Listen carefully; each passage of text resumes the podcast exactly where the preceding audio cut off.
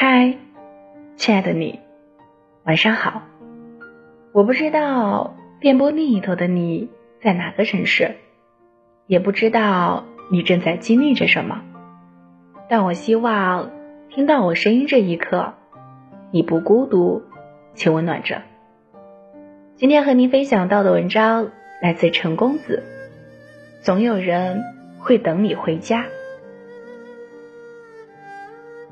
在我看来，阿猫是我认识的人中活得最随性的一个。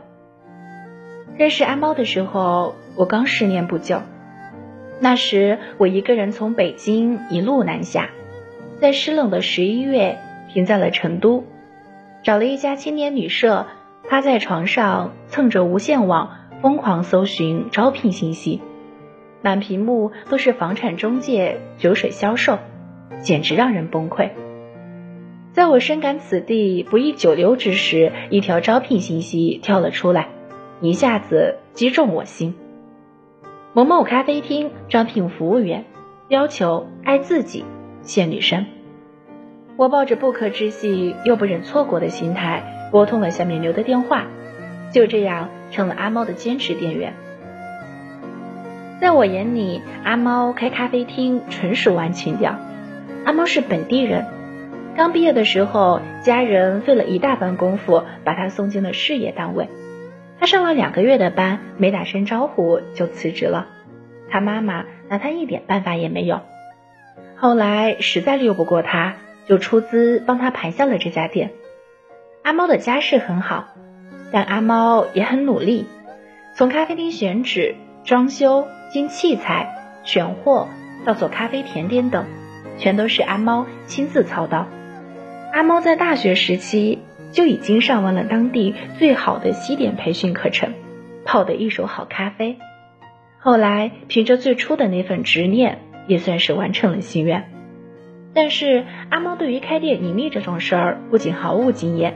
也兴致不大，心情好了，到店顾客全部送免费蛋糕、礼品；心情不好，就关门在家窝着看电影、上网。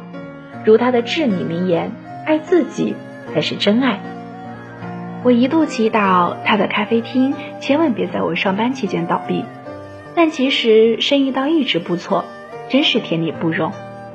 在我的死缠烂打和苦苦哀求下，我顺利免费住进了阿猫的家。在阿猫的朋友之中，我最喜欢的人就是方一。方一是我认识的人中唱歌最好听的。我无法从专业角度评论方一的演唱技巧多么高超，但他每一次唱歌都让我感动不已。阿猫和方一是认识多年的好友，也是大学四年的同学。方一在酒吧做驻唱歌手，下班之后，阿猫经常带着我去给他捧场。方一不仅唱歌，有时候还陪客人喝酒。我问阿猫：“方一这是在干啥？”阿猫说：“赚钱。”我又问：“难道唱歌赚不了多少？”阿猫摇了摇头说：“不，喝酒才赚得多。”我疑惑不已，悄悄问阿猫：“他是有多缺钱啊？”阿猫叹了一口气，没说话。后来我知道，方一白天在家做设计，晚上就进酒吧唱歌，偶尔还陪客人喝酒赚外快。我屡次想问阿猫，方一为什么选择这种方式这么拼命？阿猫每次都可以转开话题。我想他一定是为了保护方一，而后我又想，方一一定是有什么秘密。方一的秘密其实不算是什么秘密。那天，成都难得下了一场大雪，阿猫早早关了门，带了很多朋友去酒吧庆祝他的生日。在连续点了五首歌之后，方一实在忍不住下来控诉，指着阿猫的鼻子说：“你要不要这么过分？你想累死我吗？”全桌人爆笑。我拉住方一说：“阿猫过生日，他这是给你捧场，点歌费也不便宜呢。”方一操起桌上啤酒之外的唯一一杯红茶，灌了两口，说：“再唱一首，不唱了，唱不动了。”全桌又爆笑，唯独我一个人郁闷。那杯红茶是我的，在方一唱完最后一首生日快乐后，我们这边已经开始玩真心话大冒险了。方一坐过来想加入我们，被阿猫一把推开。阿猫指着他的鼻子说：“你一边去，每次玩都输，不带你。”阿猫的维护遭到了泉州人的嘲笑，方一不可避免地加入了进来。果然，第一把就输了。方一端起我的红茶，又灌了一口。斩钉截铁地说：“我选大冒险。”我一把抢过红茶，抱在自己的怀里。拿到执行牌的是一个长相清秀、文文静静的女生，跟这群人在一起显得太过不搭，以至于我甚至都没有注意到她的存在。她有点不好意思地看着大伙，又看着方一，然后说：“要不你还是上去唱首歌吧。”大伙不干了。纷纷指责女生没创意、没意思。我抬头看着方一，突然在他眼里捕捉到一丝从未见过的柔情。我推推阿猫，示意他帮方一一把。阿猫冲大家挥挥手，对方一说：“快，赶紧上去唱，唱首《青藏高原》。”方一抱着吉他演绎完别有一番风味的《青藏高原》之后，在场的朋友都震惊了。我们颇为自豪地起哄着把方一召唤回来。阿猫把面前的酒一推，说：“不玩了，来吃蛋糕。”那天晚上，阿猫喝多了，我跟方一把他扛回家扔在床上的时候，他一跃而起，抓住我的领口就让我滚。方一麻溜的帮他扯下外套，盖好被子，拿走了咖啡厅的钥匙，嘱咐我明天等他起床后再去店里，然后就走了。我望着不省人事的阿猫，狠狠地踹了一脚被子，叫你让我滚。那天夜里，我窝在阿猫旁边睡得正熟的时候，被阿猫一把推起来。他盯着我看了半天，确认我醒了以后，跟我说：“你记得那个拿执行牌的女生吗？”我没反应过来，回想了一番才记起来，说：“哦，是那个看上去比你们都纯洁的姑娘吧？”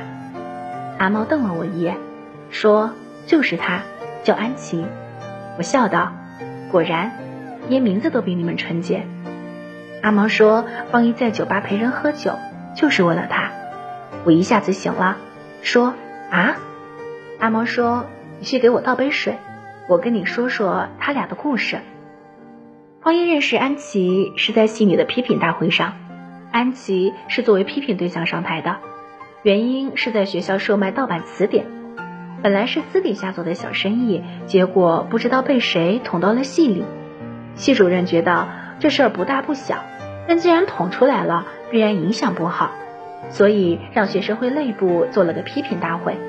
当时方一是会议记录员，安琪的检讨书写的极其简单，只讲了一句因为个人原因在学校售卖盗版词典，伤害了同学。在此向大家道歉。方一觉得奇怪，便私底下跟安琪聊了聊。安琪最开始什么都不愿意多说，后来才全盘托出。安琪是个孤儿，父母很早就去世了，从小跟着爷爷奶奶生活，偶尔靠亲戚救济补贴。后来爷爷在工地干活伤到了腰，不能再下地，便靠奶奶卖菜和学校减免学费，一直读到了大学。大学的学费全是亲戚朋友借的，安琪卖书筹钱是为了还债。方一大惊，连忙把情况反映给系里。系里了解情况后，安排方一帮安琪申请助学贷款，并领取了贫困生补助。一切办妥后，安琪视方一为救命恩人，而方一却喜欢上了安琪。所以，方一拼命赚钱是为了帮安琪还债。我问阿猫，阿猫点点头说：“是啊。”我接着问：“现在大家都刚毕业，安琪不能自己找工作赚钱吗？”阿猫说：“安琪明年才毕业，而且这四年的学费要在毕业一年内还清，哪那么容易？”我又问：“安琪跟方一在一起了吗？”阿猫摇摇头说：“方一倒想呢。”我又疑惑了，问道。那安琪就能心安理得的接受这笔钱？阿猫喝了口水，说：“当然不能了。”所以方一根本不让他知道钱都是怎么来的。方一只说他在酒吧唱歌，收入还可以，又不累，算是借他的，等他有钱了再慢慢还。我深吸了一口气，听阿猫继续说下去。后来安琪很认真的学习，也努力去找兼职，但是每年都与奖学金擦肩而过。安琪的课余时间都用来做兼职了，学校活动一律没参加过。这一栏分数为零，怎么评得上奖金？偶尔打打零工赚来的钱，只能解决生活费的一部分。那时候方一不知着了什么魔，发疯一般的喜欢着安琪。最开始，方一经常把安琪约出来，要借书给他看，说是对学习和以后的工作有帮助。有一次，安琪回去后发现方一给他的书里偷偷夹着钱，还帮安琪写好了借条，写着毕业后再还。安琪暗暗吃惊，便立马翻了翻方一借给他的其他所有的书，这才发现每本书里都夹着钱和字条。安琪自然不敢收这钱，找到方一如数奉还。方一没有勉强，都收了回来。从那以后，方一不再借钱给他。改成了给他买东西，方一可真行，我对阿猫感慨道。阿猫说：“是啊，那时候方一送安琪的东西都是我陪他去买的，什么卫生纸、牙膏、沐浴露，还有饼干、饮料之类的零食，你能想到的什么都有。”我问阿猫：“安琪都收了吗？”阿猫说：“开始时方一去送，他不收，后来我去送。”跟他说是系里发的福利，让学生会买点日用品补贴贫困生，他就信了。我笑，说鬼才信。阿毛说，其实安琪应该知道，系里哪有这种好事儿。有一次，我甚至还跟着方一给他买了一大包卫生巾送过去呢。我没忍住，一口水喷出来。阿猫鄙视了我一眼，说后来。方一正式跟安琪表白了。方一跟安琪第一次表白的时候，安琪哭了。那天下大雪，方一不知从哪儿买了一盒草莓，在安琪宿舍楼下等他。安琪下来之后，方一正了正她的围巾，把草莓塞进她手里，跟她说：“快吃，促销买的。”安琪笑了，慌忙抓一个草莓，整个塞嘴里。吃到一半，方一说：“吃了这草莓，你得做我女朋友。”安琪突然停住动作，嘴里的草莓差点掉到地上，眼泪唰的就下来了。方一吓一跳，没想到安琪是这种反应，赶忙说：“我开玩笑的，你别哭啊。”安琪咽下草莓，缓了缓说：“我没哭，草莓太凉了。”那天，安琪收下了那盒草莓。但是方一回去后，怎么想都觉得很失败。他去找阿猫，让阿猫给他出主意。阿猫当着方一的面，直接给安琪宿舍打了个电话，在电话里问安琪的想法。在得到安琪否定的回答后，方一下定决心，一定要把安琪追到手。后来，方一表白了九次，安琪拒绝了九次。阿猫一直劝方一，觉得方一这股冲动完全来自于同情。方一不解释，也不否认，对此不以为然。听到这里，我问阿猫：“那安琪以后还收方一送的东西吗？”阿猫白了我一眼，说：“那都是我送过去的，不收也得收。”阿猫继续说：“不过安琪后来还是答应跟方一在一起了。方一最后能追到安琪，是因为阿猫的一次无意提醒。”那天，阿猫和方一吃饭，方一又让阿猫给安琪送东西。阿猫拿起手机打安琪宿舍的电话，抱怨了一句：“真是不方便啊，连个手机都没有。”那顿饭吃完后，方一就去商场用生活费买了个八百块的手机，把自己的手机给了阿猫，让他转给安琪。阿猫这一次没有同意，转身拎着方一买的东西走了。方一急了，自己去找了安琪。他对安琪说：“我妈给我买了个新手机，这个旧手机我也不用，你先拿着用吧。”安琪握着那只已经被拽得温热的手机，不知所措地站在原地，不知道该说什么。突然，方一拍了拍脑袋，说：“哎呀，你看，我忘了给你办手机卡了。”那次，安琪主动牵了方一的手，方一趁机再次告了个白，成功了。我听得睡意全无，抱着枕头缠着阿猫继续讲。阿猫头一歪，睡着了。第二天，我跟阿猫睡到快下午五点才醒。醒来之后，找了一圈钥匙，果然想起已被方一顺手抄走。我们急匆匆地赶到店里，发现方一正在收银台笑眯眯地替顾客结账，店里还有不少客人。我看着方一，心想：我要是有这样的朋友。该多好啊！那天晚上我们三个一起吃饭，阿猫问我，昨天晚上我干啥丢人现眼的事儿没？我跟方一对视一笑，摇摇头。阿猫又问我，昨天夜里我跟你说啥了没？我看着阿猫，点点头说，你啥都跟我说了。阿猫猛地捂住嘴巴，看看我，又看看方一。我咬咬牙，心一横，指着方一对阿猫说。他的事儿你都说了，方一一巴掌推上阿猫的脑袋，我一拳抡过去挡住方一，然后一脸严肃的跟他说：“你是一个好男人。”从那以后，我跟他们俩成了无话不谈的好朋友。关于安琪更多的故事，也都是后来方一亲口告诉我的。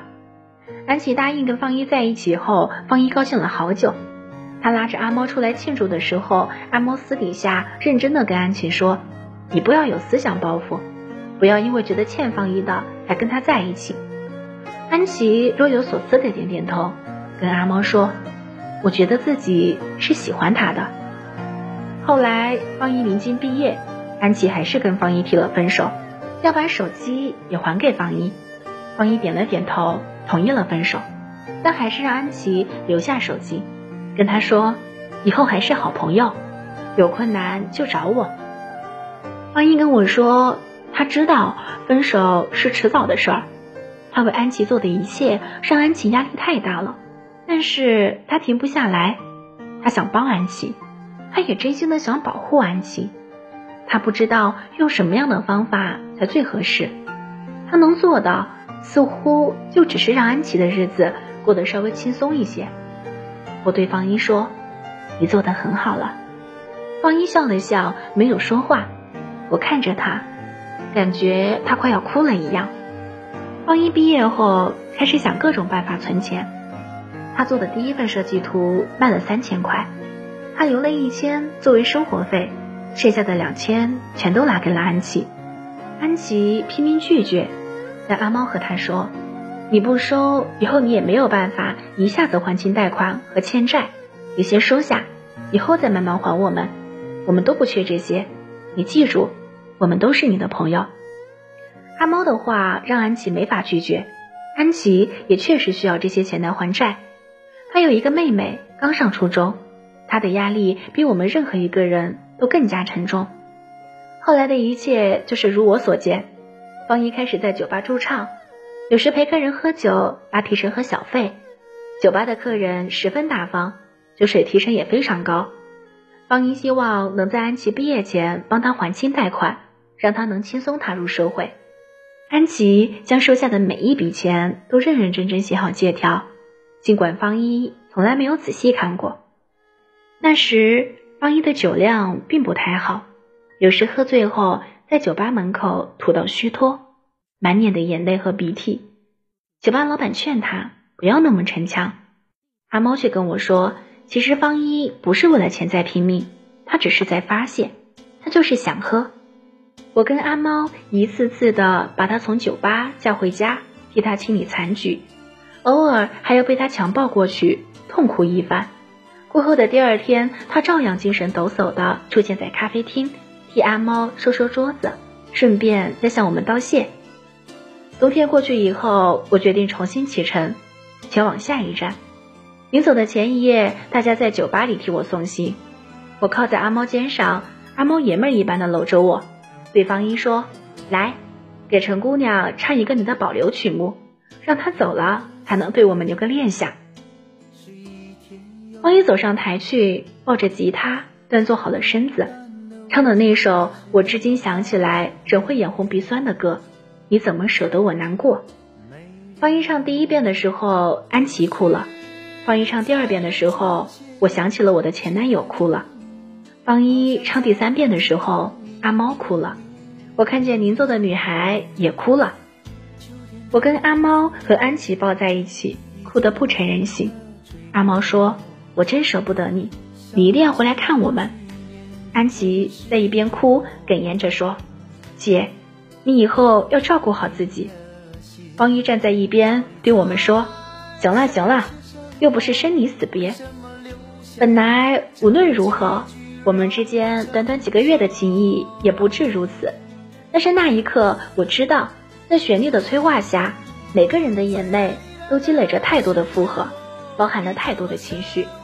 那天晚上，我跟阿猫睡在一起的最后一个晚上，他红着眼对我说：‘告诉你一个秘密，我喜欢方一。’”七年了。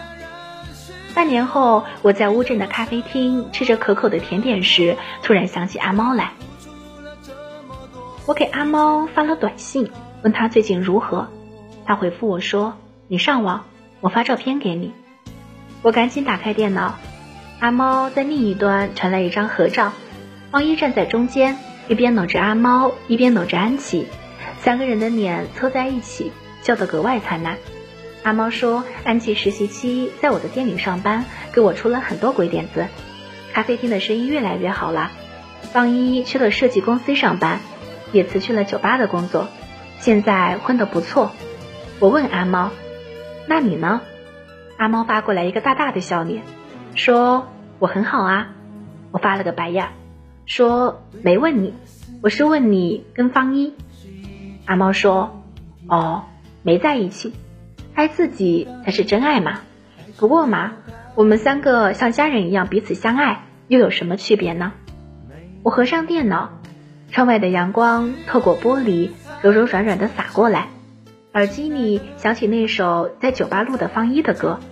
是啊，这世上那些美好的人儿，总有人会爱你如他，也总有人会等你回家。想起得去年的这个时候，你的心到底在相信什么？为什么留下这个结局让我承受？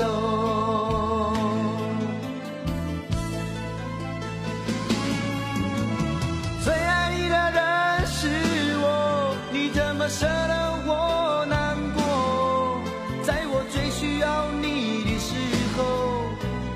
说一句话就走，